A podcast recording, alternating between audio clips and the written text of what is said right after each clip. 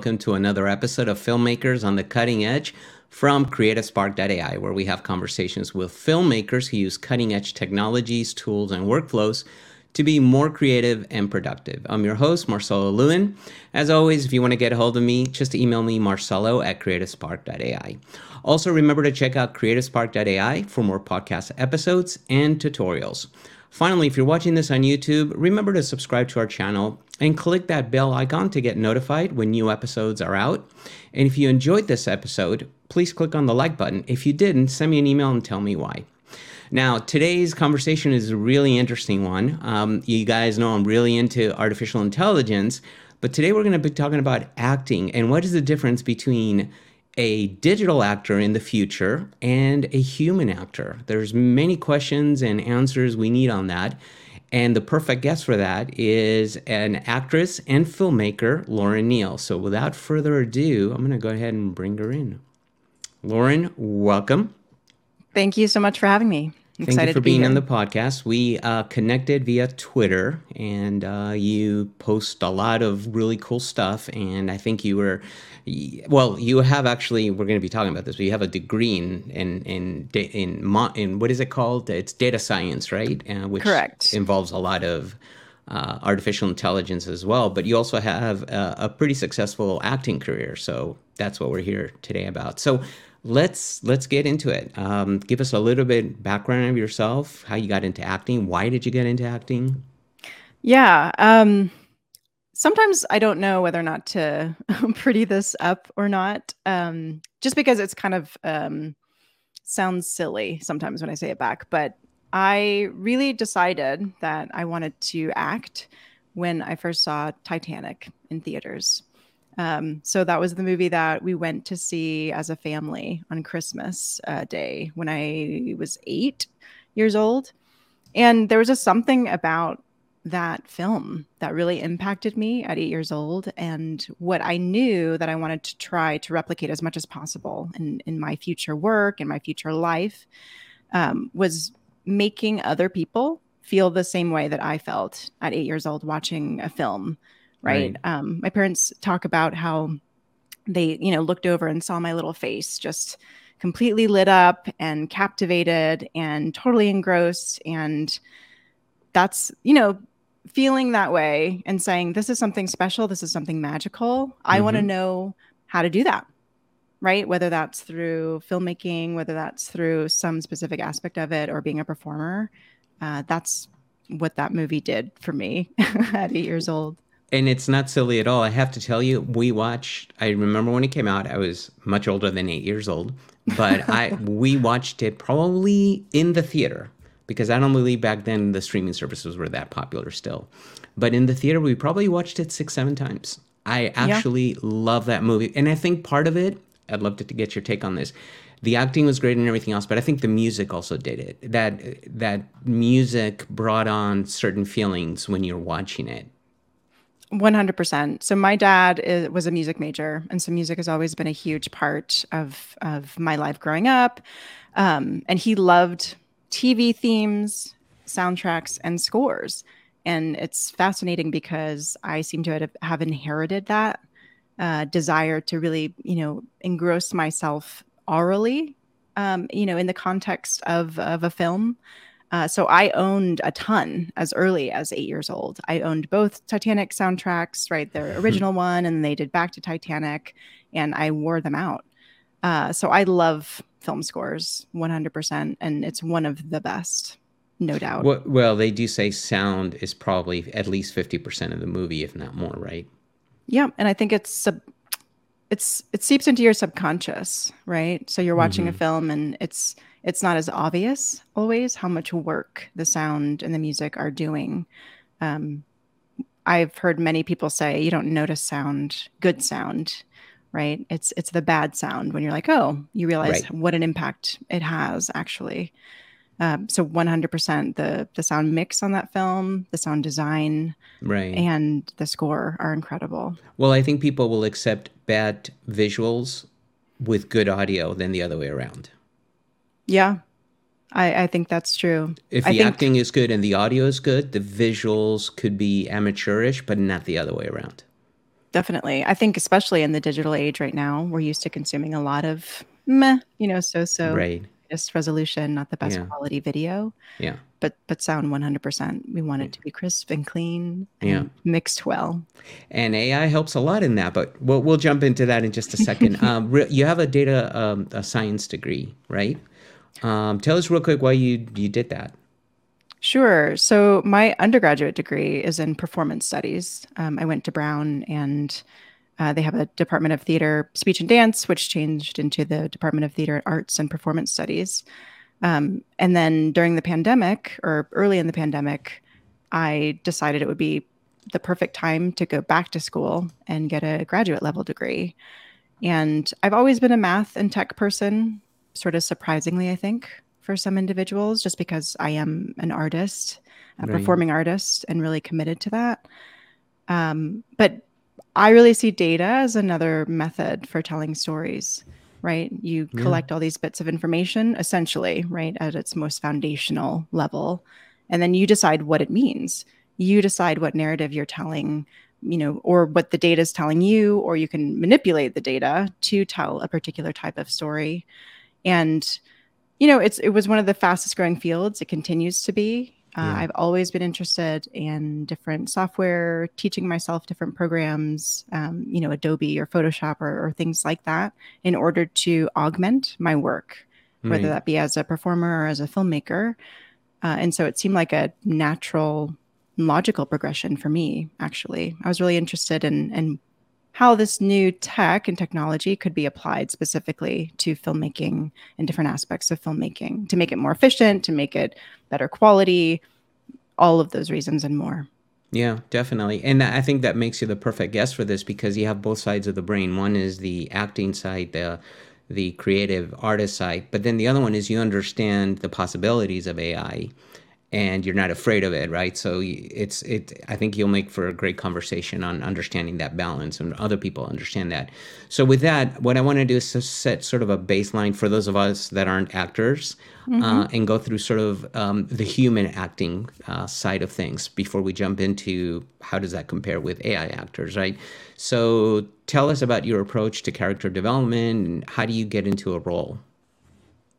Certainly. I think it always will start with the written word or what's on the page, right? Whether that's um, a play, whether that's a film, whether that's a TV series, right? That's your blueprint, that's your map, right? There are ways of reading a script to find out what other characters think about your character, right? Which can also tell you a lot of information. Um, it can be a lot more uh, beyond just the things that you say, right? What does this character do? How does this character present themselves? What do other characters say about this particular individual?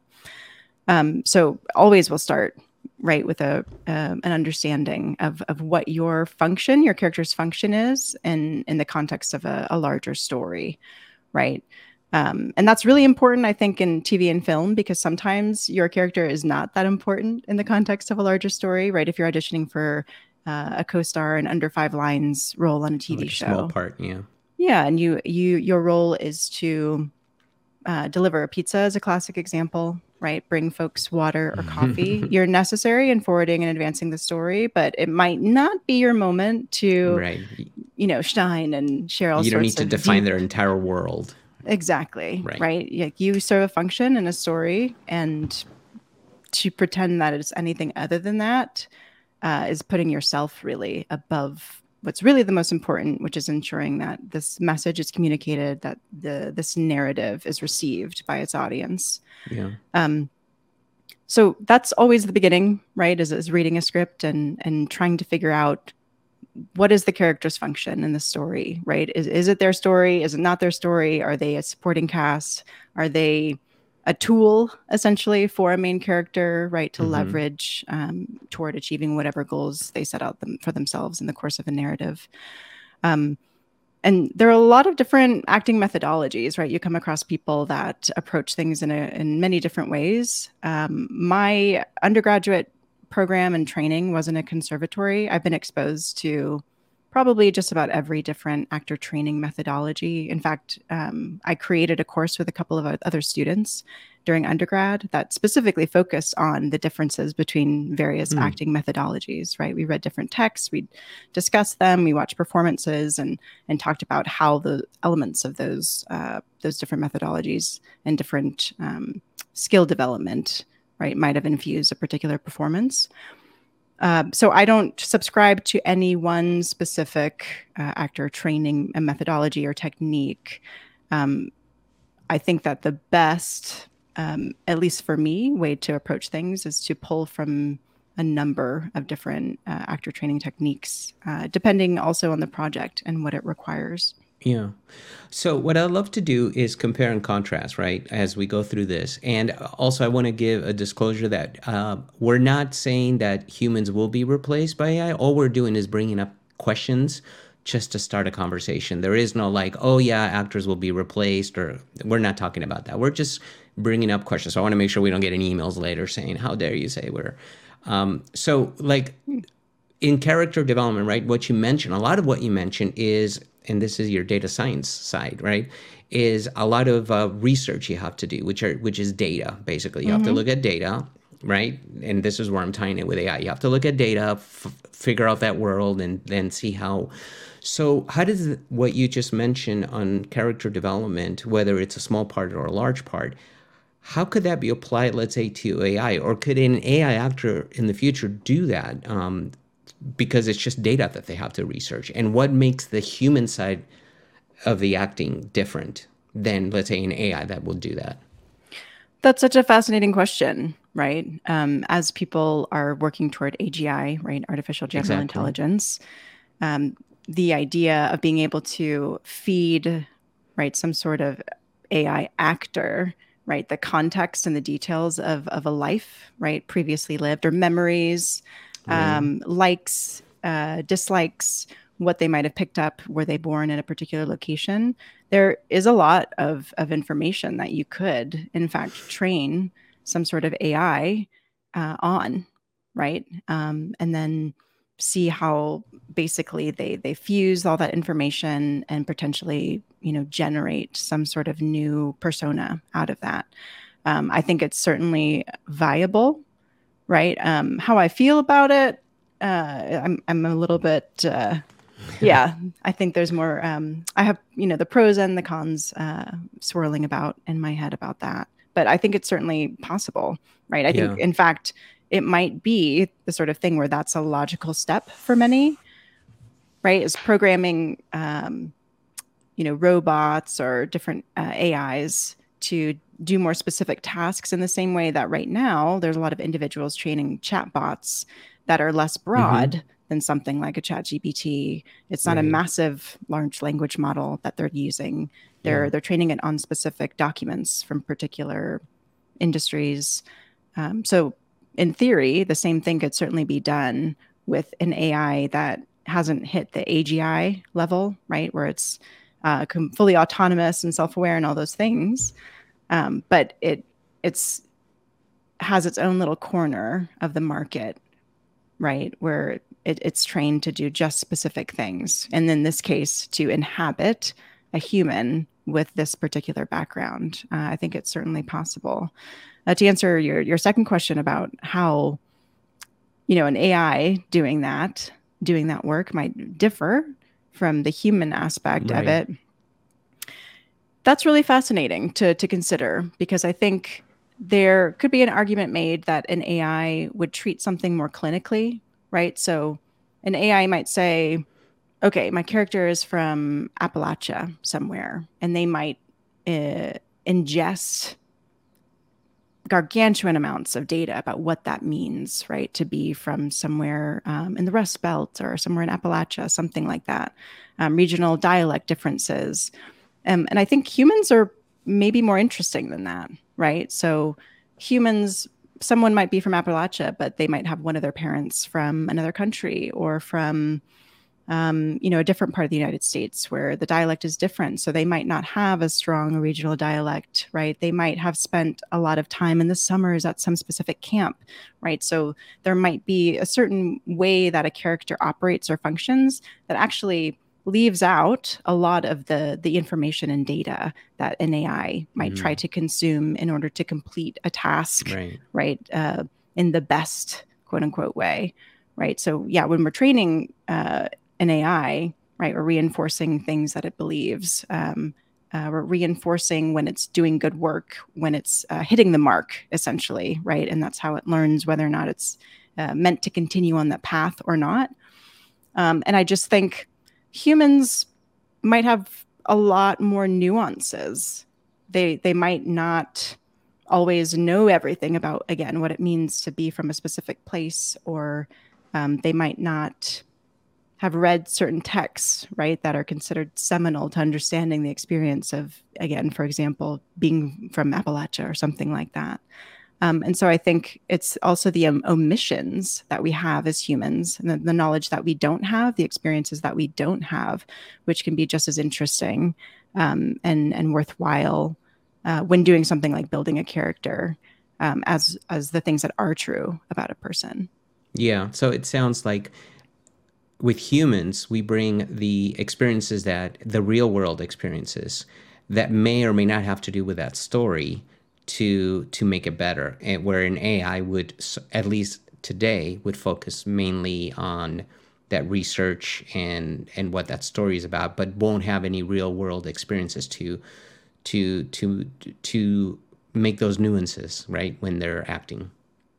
Right and i i just had a thought. I've never really thought about this before but i would love to see actually an ai try to engage in something like a, a meisner technique right? So there is uh, a particular methodology of acting, Sanford Sanford Meisner, right? So you'll hear, he, hear people say, "Oh, I'm a Meisner trained actor," mm-hmm. or um, you know, my work is based in, in Meisner. Um, one of the exercises that you see individuals do often is um, look stare face to face to face. You're make, making really good eye contact, and repeat the same line again and again and again, back and forth to one another and seeing mm. how over time the, the subtle shifts and changes and how basically what you're receiving from another person subtly impacts how you send back right whatever your dialogue is or whatever your um, specific uh, delivery is loaded with whatever it is that you're taking in from another right. person i would love to see you know how an ai might iterate through that but this requires sort of the interaction. So you're saying between like both of us looking at each other, we keep saying the the the uh, the words back and the lines constantly. But as I'm looking to you reacting to the last time, I now change it. So that requires the AI to be able to analyze both the, the text or the voice that how you're saying it, but also visually understand what you're portraying, right? Yeah, definitely. Yeah. yeah. Verbal cues, visual cues exactly. um, energetic cues. You know, there's a lot in acting that, you know, I've had a lot of acting teachers that will say things like, I don't mean to get all woo woo on you, right? Because a lot of times when you're in an acting class, there is a way in which you discuss that je ne sais quoi of acting or this inexplicable thing, right? Mm-hmm. Because the actual act of inhabiting a character is inherently fraught with uh, a lot of a lot of um, really difficult to describe uh, feelings and um, things that are happening all at once, right? Because you're you're meant to be this other person while we actually know that you can't be. So you are both something and not something at the same time. Um, and I think that's the source from which a lot of the more um, sort of mystical conversation about the art of acting comes from, and that you'll hear often in acting classes. Um, and so the idea of thinking about um, in AI engaging in the practice of acting when there's so much that feels like we don't even have the words for uh, right. is, is really fascinating to me. And I'm curious how it would right develop its own system or its own method of preparation or um, how it would tap into that like essence of a character mm-hmm. what is that right if we can't yeah. define it how can we teach an ai to understand what that is and that makes total sense because you know struggling to understand where the human has the advantage over AI. I think everything you're hitting here is is dead on, right? It's the I don't know factor, but I know I'm I'm doing this well and and people are connecting me with me, but I don't know why they are, right? We can't define right. it. Um, that's something that I don't believe at least today, maybe in the future. I mean, who knows? Maybe in 10 years the way things are changing. But right now AI can't do that, right? Right, at least not to my knowledge. Because again, you know, I, have talked to other actor friends and I'll say, because mm-hmm. I'm really obsessed, I'm notoriously obsessed with the craft of acting, right? And trying to break it down into all of its component parts. I, I made it a goal several years back that I wanted to be able to watch a performance mm-hmm. and say, that really impacted me. And I know that that is an incredible performance, but why? Right right? And that's a question I've posited to other actor friends or acquaintances of mine. And sometimes they don't know, right? Or it, it takes real discussion and debate and digging into uh, the particulars of a performance to decide what it is that's making it good, mm-hmm. right? Um, and and that can be really difficult to assess right? Is it good because that person seemed grounded? Well, what does that even mean? What does grounded right. even mean? What does deeply rooted in the character even mean? What does um, present mean? What does it mean to be present or to have presence? Those terms and those ideas that are difficult for us as humans to define, it, makes it all the more difficult, I think, to try to impart that knowledge uh, onto an, an AI. Mm-hmm. So, uh, with AI, sometimes it looks at the world differently than a human does and does things that a human may not consider doing. For example, the AlphaGo AI I was able to beat the, the Go champion because it actually made moves that a human would never consider making. In fact, the human would. They, I watched this um, great documentary on that, and it, they thought these are really dumb moves. I would never do this. But because of that quote unquote dumb move that it thought about and it knew what was coming up 100 moves from now, it knew that it was going to win and it beat him. Do you feel that AI could bring something extra that a human can't to acting? I think that that is certainly possible. Um, and I'm if sure so, what do you think that could be?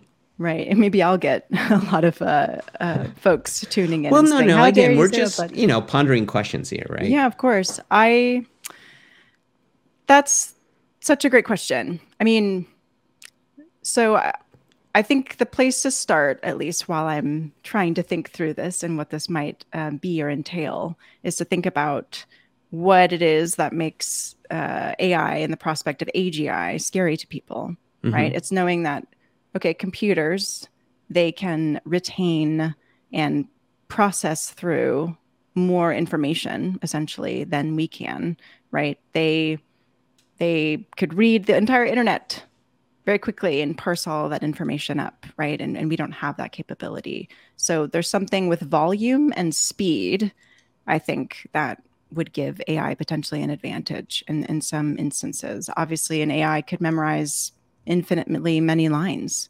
Right. Right. There's never the threat of forgetting, um, not if you program it in a particular way. Um, when we were talking about research just now, right? Um, or, or playing, if an AI were to uh, be employed to play a real person, for example, right? The the act of, of mimicry and being able to go and ingest speeches and video and footage and clips of of a real person who lived. There might be an advantage there right? And we're because seeing again, that today with deepfakes right? I mean we're seeing that right, already. Right. Yeah because the ai can take in so much more right? The volume of, of information about whoever it is that they're playing um, is so much more beyond what, what our capacity is as humans, um, there could be an advantage there. Um, when it comes to dialects, things like that, maybe speaking different languages, there could be some sort of advantage. Um, so, yeah, I think anything that is improved by the ability to access a, a greater volume uh, of information or research, and anything that requires that speed, right? That sort of efficiency and being able to, uh, again, yeah, parse through information more quickly. So yeah, yeah, I think there are quite a number of areas in which uh, an AI could certainly potentially outperform by certain metrics uh, yeah, human totally. performers. Well, that brings me to the next question, which is about what's your process for memorizing lines and prepping for a scene, and then contrast that with, uh, let's say, how an AI would do it, right? Like you already mentioned that an AI could memorize thousands of lines and not miss a beat, probably. Right. Certainly. Uh, memorizing lines is a fascinating thing. So many, again, techniques and, and ways that different teachers will tell you to do it. Um, some folks never speak their lines out loud, right, until they're on set and they're about to film the thing or they're about to do that audition because they want to leave that um, sponta- spontaneity right? They want to have the possibility of, of kind of anything happening or, or allowing their instincts or whatever's inside them to, to come out and not pre-plan things, uh, pre-plan a delivery, right. uh, because that can happen sometimes if you're just repeating your lines again and again and again. Um, what gets practiced gets repeated uh, is something that I've heard some acting teachers say. Um, I am the kind of person that I do like to run lines. Sometimes that means maybe uh, consciously speaking lines either in a flat tone or trying to keep it super varied so that I don't get uh, locked into one particular performance or delivery uh, of lines. Um, but the other thing is that just speaking the lines doesn't always work for me. I'm a really visual person. Uh, so sometimes it requires actually being on my feet or running through whatever blocking it is that I have uh, to make sure that that lives in my body so that then I do have the freedom to to play uh, from there. Um, so I think, yeah, an, an, AI could certainly memorize a lot more lines right. than a human could. Um, I think what's really fascinating to me is the question of subjectivity. Right, you could watch 10 different audition tapes 100 different audition tapes 1000 different audition tapes from from various actors or performers all doing the same scene and they'll all be different right? They'll all have a different quality to them, an energy, a tone. Um, there will be concrete choices made by performers that are different, right? Somebody might think that this is happening in the script in this particular moment and deliver a line a certain way. They might have different blocking. They might take a risk. They might yell a line. Um, so that's what's interesting to me in, in the context of AI because I'm not sure yet how an AI would make a decision about what to do in those instances. Would it analyze other performances that have been successful in the past and have basically a library of choices that it has extracted right. from those performances and then it slots them in um, into different contexts where it thinks it's appropriate to use a technique or or a trick or uh, a choice like this um, right? Because so much of, of training any sort of AI is about, again, trying to get it to achieve some ideal, right? Or some correct, quote unquote, answer. Mm-hmm. So the question for me is really how the AI might um, manage or deal with that sort of subjectivity. Yeah. And an interesting thing you said, which is a very human thing to say, is the lines living in my body an AI would even. So I want to. What does that mean? I, I want to expand that a little bit so we understand the differences between that human and the AI. The AI would never do that, right? Would never think to say things like this, and that's very, very human trait. So can you expand a little bit on that? Yeah, one hundred percent. Lines living in your body. Um, inhabiting another person is an embodied practice, right? So, in the same way that dance or something like that right? These are corporeal sorts of uh, acts that we're engaging in when we perform, right? Our, our bodies are doing things. Um, our body, again, is meant to stand in for this other person that we are, we both are this person in that moment, and we're clearly not that that person, right? That character. Um, that's sort of the paradox of acting, really, is that you are both that thing that you're pretending to be and you're obviously not that thing. Right. Um, and the goal always is to actually achieve what you could describe as a singularity uh, in some ways but a performance one right? Where you become aligned with the character until the differences between you are indistinguishable.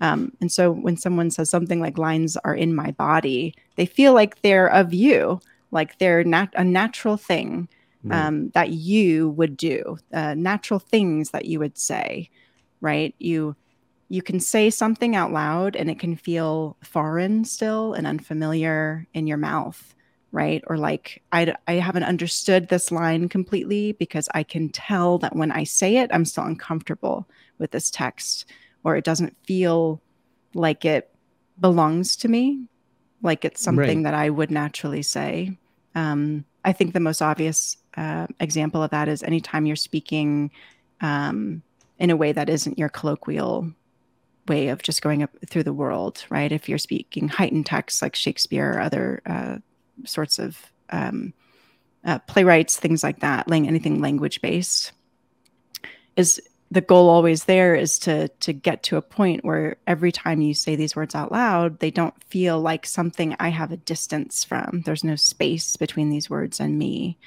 Um, so yeah, again, that's what I was sort of alluding to before yeah. when I talked about the the woo woo ness of mm-hmm. acting a lot of the time. Um, are these really highly theoretical, philosophical concepts about what it means to be human and what it means to um, be able to sort of uh, artistically, uh, metaphorically put on the skin of another living being. And I think these are going to be the most important questions to ask in the future as we get closer to AGI. Now, with AGI, we, we're still not talking about being sentient, right? So we're still not we're not talking about uh, an AI having feelings, knowing it's alive, having real emotions, right? We're just talking about being better than a human in the ability to memorize, to do millions of things at one time, right? And and hundreds of different tasks but we're still we're still not that at that point of a sentient right where it knows it's alive it, it has emotions right. um, so i think it's really important that we start this i personally think it's very important to start this conversation today i mean even with the strike going on with with mm-hmm. the writer strike right now in the future this hopefully will be done soon but there's a writer strike going on right now and and at the central point of that strike is ai right and and can ai be a writer and replace mm-hmm. writers right which is a really important question to ask. And but we I think at the end of the day we need to know what makes us different than an AI. Because if we can't answer that, then the answer is yes. It can't replace us in whatever you know they, the AI jumps into, right? Um, so let's talk a little bit about uh, rejection. Um, actors get rejected. Uh, AI actors won't get rejected because I think they're just created for the specific form or for the specific role or whatever. How do you handle rejection and how do you see sort of an AI kind of counterpart to that? Yeah, it's it's interesting.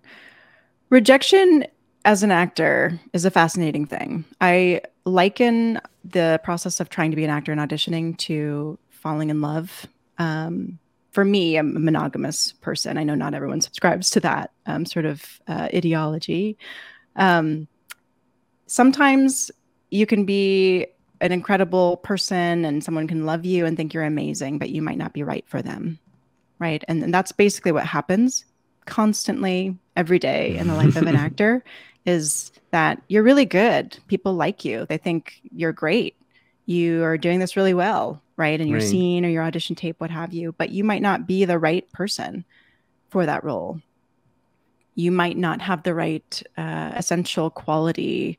You might not uh, superficially look like you know what the producers or writer or director had in mind for a particular character you know a character you might for whatever reason your physical appearance evokes something in audiences that the folks putting together this project don't want to be there right when they they might be distracted by something about you right. um, there might be something about you that um, in, inhibits the ability of the the production team to tell the story. Um, and I think that thinking about acting in that way helps to uh, dampen the the negative impacts uh, of being quote unquote rejected or not getting certain roles, not booking things, not right. not being the choice. Right. Um, if you think about it that way, is and that's also a difficult thing to have to to contend with, knowing that you're really good, but the that's not the right role for you right yeah. and maybe trying to search and think about okay what is that role for me or what would that be um in in terms of ai you brought up an interesting point which is you know you could cultivate an, an ai for a specific role or task right that you I mean, if you don't like a, fe- a facial feature you can adjust it with generative ai in the future you'll be able to do a lot more than you can today right but I mean, right. if you don't like a certain way of their the way they speak, you can adjust that. I mean, so my point is that a director could could look at that AI character and go, "Oh, can you change this? Can you adjust that?" Right, and slowly start getting exactly that that person that or character they want for the movie. Right. Uh, yeah, that's a pretty terrifying thought. I think it um, is. You know, and we kind of live in a world where that happens to some extent. Um, you know, people, I have no judgment uh, about anyone who does this, but might change their appearance, right? Cosmetically. Right. Um, to, for whatever reason, right? right? Because they want to play certain types of roles and because of, you know, cultural expectations and, and, and all of that, they feel like changing this particular physical feature might help them do that better. And so right. I think a lot of that sort of thinking is already really pervasive in this industry and in society at large, right? If only this were different about me, then I might be received in a different way, or I might give off a different vibe or energy or uh, something like that. So I think you are correct in, in sort of uh, making this conjecture about what a future might look like with that, because I think people already kind of do that. Yeah, yeah, completely. And I mean, and we're doing that with VFX, right? Where you have de aging techniques where they're already projecting faces on, um, on, on an actor's face, right? Replacing their face with a younger version right. of them, uh, even changing words with lip syncing without you knowing that they've done that. I mean, we're getting to that point. That's why I feel these conversations are so important right now to talk about this and figure out what makes us better than AI as humans right? Because clearly there's going to be some things that we're not better at. We already kind of talked about those, right? And right. we it's we, we just can't stop that. No no letter from any company saying we should halt AI is going to work. This is this is a this is out there and it's going to continue. So the next logical step is for a studio to say, look, we've we've got this part. Um, we don't need the perfect actor because it's the pizza delivery guy or or whatever right? Um, we don't need to pay a human because we can generate this, create this fake actor, actress, and then put him in there. We don't need the perfect emotions. It's just a regular small part. Do you see that as a true future where a studio will be able to basically maybe have a Tom Cruise, let's say, uh, as the star, but then for maybe some of the other actors, they're going to be AI generated because they don't need that Tom Cruise, you know, celebrity thing? It's a great question. And it's something that I hope honestly comes up when SAG AFTRA negotiates uh, the same way that the writers right now are on strike, right? Because their negotiations um, with uh, the the producers and the studios.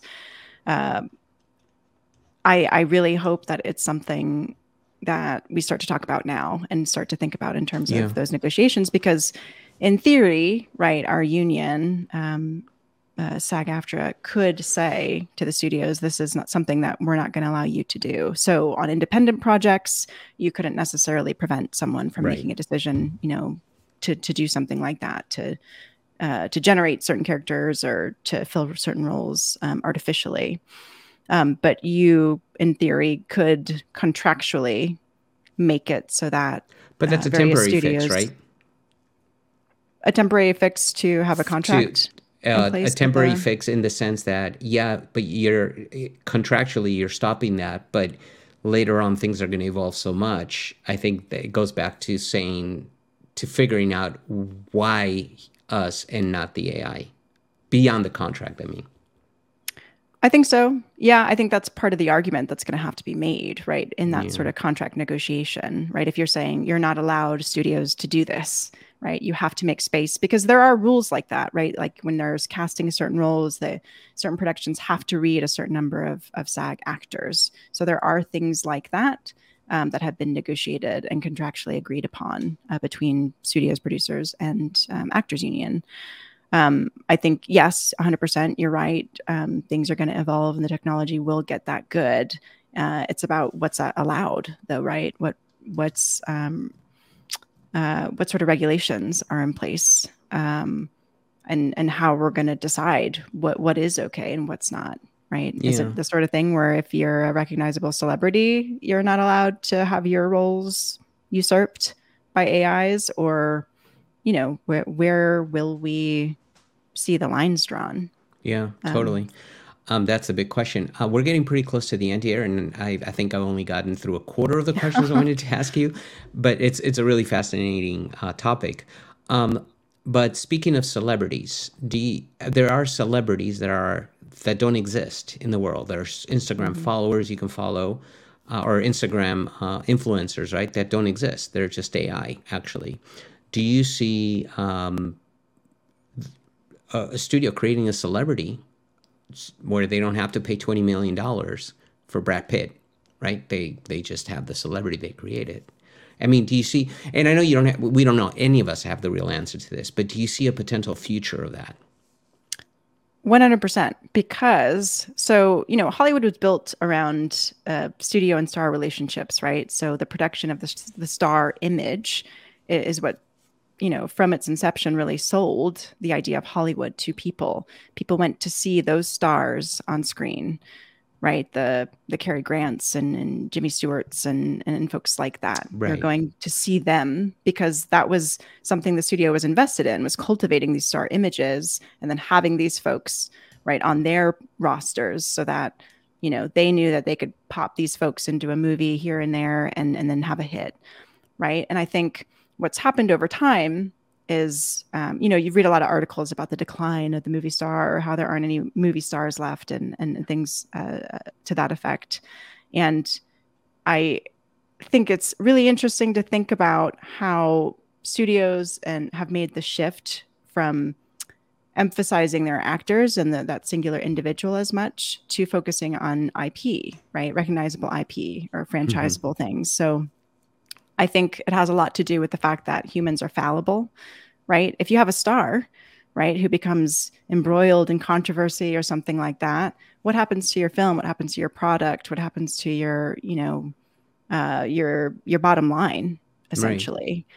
And so I think there must be something really uh, attractive to studios about the idea of okay, we own this IP though, and that's what people are going to see and so we don't have to put our trust and faith in these in these humans um, these fallible humans uh, and so i i think that the idea of a studio having its own ai influencers or people that they're cultivating people in right. quotes uh, cultivating i love that word is is uh, just an extension of that yeah. Yeah. right they already own characters right? Disney owns the Star Wars characters, right? right? So Darth Vader is of Disney, right? So how is that different from some new and you know mm-hmm. character right. that has its own Instagram account that's posting? Well, Princess know, Leia is still acting in movies, right? I mean, right? Yeah, that too. I mean, she's been gone for a while, so yep, yeah, dredging folks up. So yeah, it, it makes one hundred percent sense that a studio then would say, okay, we have IP now that that is a new character. It's just not associated with some franchise like a Darth Vader would be, but we still yeah. own it, and now we can do whatever we want with it. So uh, we're going to end a conversation with talking about AI as an entity. We have humans today, and we have corporations, which are their own entities as well, right? Mm-hmm. Um, do you see a future where AI, a studio, will create these AI entities and create them as entities and legally be an entity? that then can be in SAG, let's say, a member of SAG. You can have human actors and AI actors be members of SAG. Um, do you see anything like that in the future? What's, I mean, what's your take on that? Yeah, I think that's fascinating. I think uh, I read an article in the trades just this week where someone said something similar, but in relationship to to writers, right? right? Um, someone su- suggested that work could be or AI could be used to augment writing work potentially, but maybe whoever is actually doing the input, right, or or prompting, has to be a member of the WGA, or maybe that's a potential Whoever path forward. that prompt, right? Right, exactly. Whoever's using the tool, that's who the member is. Um, you know, that'll be fascinating. I think it's going to be would be a battle, right? I think there uh, it's a large union. SAG-AFTRA is um, 160,000 members. I think there would be a lot of people would say no. I absolutely never want uh, you know, a, a robot or uh, an AI influencer to be a part of this union and given the same rights. I think it's also uh, questionable whether or not, you know, an AI needs the same rights and protections that human actors do. Right? They don't need to take breaks. They don't need to eat. Right. right. So a lot of the things they can that, work more that, than eight, 10, and 12 hours. Right so a lot of those things that uh, you know our union is, is has negotiated and uh, to make set safe for us and you know a, a positive work environment yeah. might not be required of of AI entities. Right. Um, so maybe they wouldn't need to be a member of SAG. Yeah. Right. Which might be positive for many studios and might be a negative thing, right? They might say, great, fantastic. We don't have to pay this person. We don't have to give them meal breaks. We don't have to exactly. do all these different things. Right. Um, I can I definitely see a, a, a world in which studios try to go that route. Well, some are talking about taxing. If you're replacing a human in a job with AI, taxing the company for that replacement as if they were human right? Paying taxes, you know, social security, all those kinds of things that you would for a human from a company's point of view, right. doing that for that AI. I'm not sure how that's going to take off because the logistics of that and the legals, uh, legality around all that, I think is yet to be determined. But that, I think that's the beautiful thing of what we're going through right now. We're going through a real revolution in technology, in filmmaking, and um, I think so much is going to change in the next five years that we we may look back and just not even recognize today, five years from now. Yeah, it's very true. I mean, it's just going to continue to explode exponentially, all of these uh, technological advancements. So, final question. Um, you're also an indie filmmaker, so you create indie films. Correct. As an indie filmmaker, we're always constrained by budgets, right? Um, so now take off your acting hat as an actor, right? What about for indie filmmakers, digital actors, where you you are constrained by the reality of budget? What's your take on that?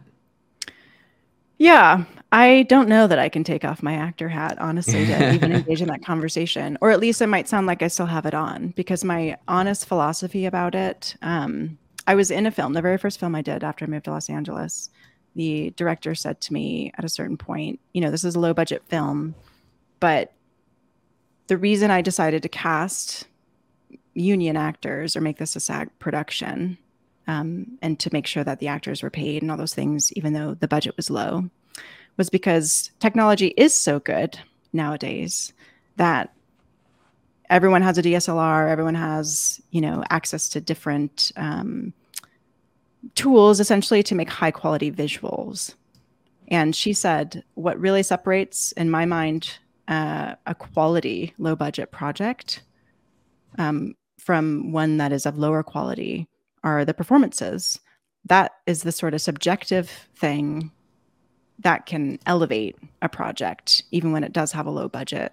Um, and I subscribe to that same ideology. So I'm in post production on a feature film that had a $60,000 budget, which is kind of impossible, honestly.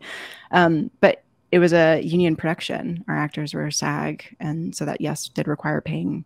Um, you know, union minimums and paying humans, period. Yeah. Um, and I do think that that's what's going to happen moving forward, right? With everyone having access to any sort of specific tools, technological tools, how do you separate yourself? How do you and your work stand out? If anyone, in theory, can go and prompt, right, uh, some characters or some actors into existence. And I think that's going to come down to maybe the human element yeah. and the, the, training factor. Um, because, you know, performances can make or break the same way we were talking about sound uh, previously performances and sound are the things that will really take you out of a and, and make you really see the seams of a low budget production right so i i think that the temptation is going to be strong for for indie filmmakers to do things like that. To say, I don't need to worry about actors now. I can do my whole production myself, um, and that might be novel or an interesting hypothesis to test out for a while. Mm-hmm. But again, once everyone has access to the same tools and once everyone knows how that process works and someone posts a YouTube video of their workflow and everyone's, you know, mimicking it for their projects, how are you going to make something that stands out? And I would argue that um, the human element will be will be that. Yeah, definitely. Well, this was fascinating, Lauren. Thank you so much. I mean, like I said, I didn't get through all the questions I had, but it's okay because I mean, I think we we touched on what's really important is being that human and what makes us different from a this future AI that potentially can take over, right? Um, thank you so much for for the for doing this conversation. I really appreciate it. Thank you so much for having me. It's it is really fascinating to talk about, and and it was a great conversation. Yeah, definitely. Now, if people want to get a hold of you, you've got there. I think on the screen it's your uh, Twitter. Uh, anything else you want to give away? Yeah, if you want to head to undertheinfluencer.movie, you can subscribe to a mailing list for the the feature in which I'm currently uh, in post production. So with real humans with real humans yes but there are a lot of technical elements in the film and right. um, some generative ai art was used nice. in it and things like that so yes Very there cool. there are uh, things for both camps yeah for both in camps. that film so Excellent. yeah subscribe to our mailing list and then we'll send you some updates about the film as we uh, get further with the process and that's in our show notes too it's linked there so people can check it out all right lauren thank you so much for being here thank you thanks to the rest of you. I hope uh, you enjoyed as much as I did this conversation. This was a really great conversation. Remember to go to creativespark.ai for more podcast episodes and tutorials on cutting edge technologies, workflows, and tools to help you be a more creative and productive filmmaker. And again, if you're watching this on YouTube, go ahead and subscribe to the channel. Click that bell icon to get notified. And if you liked it, click the like button. If you didn't like it, send me an email and tell me why. Uh, and finally, just uh, email me if you have any questions, marcelo at creativespark.ai. So we'll see you on the next episode.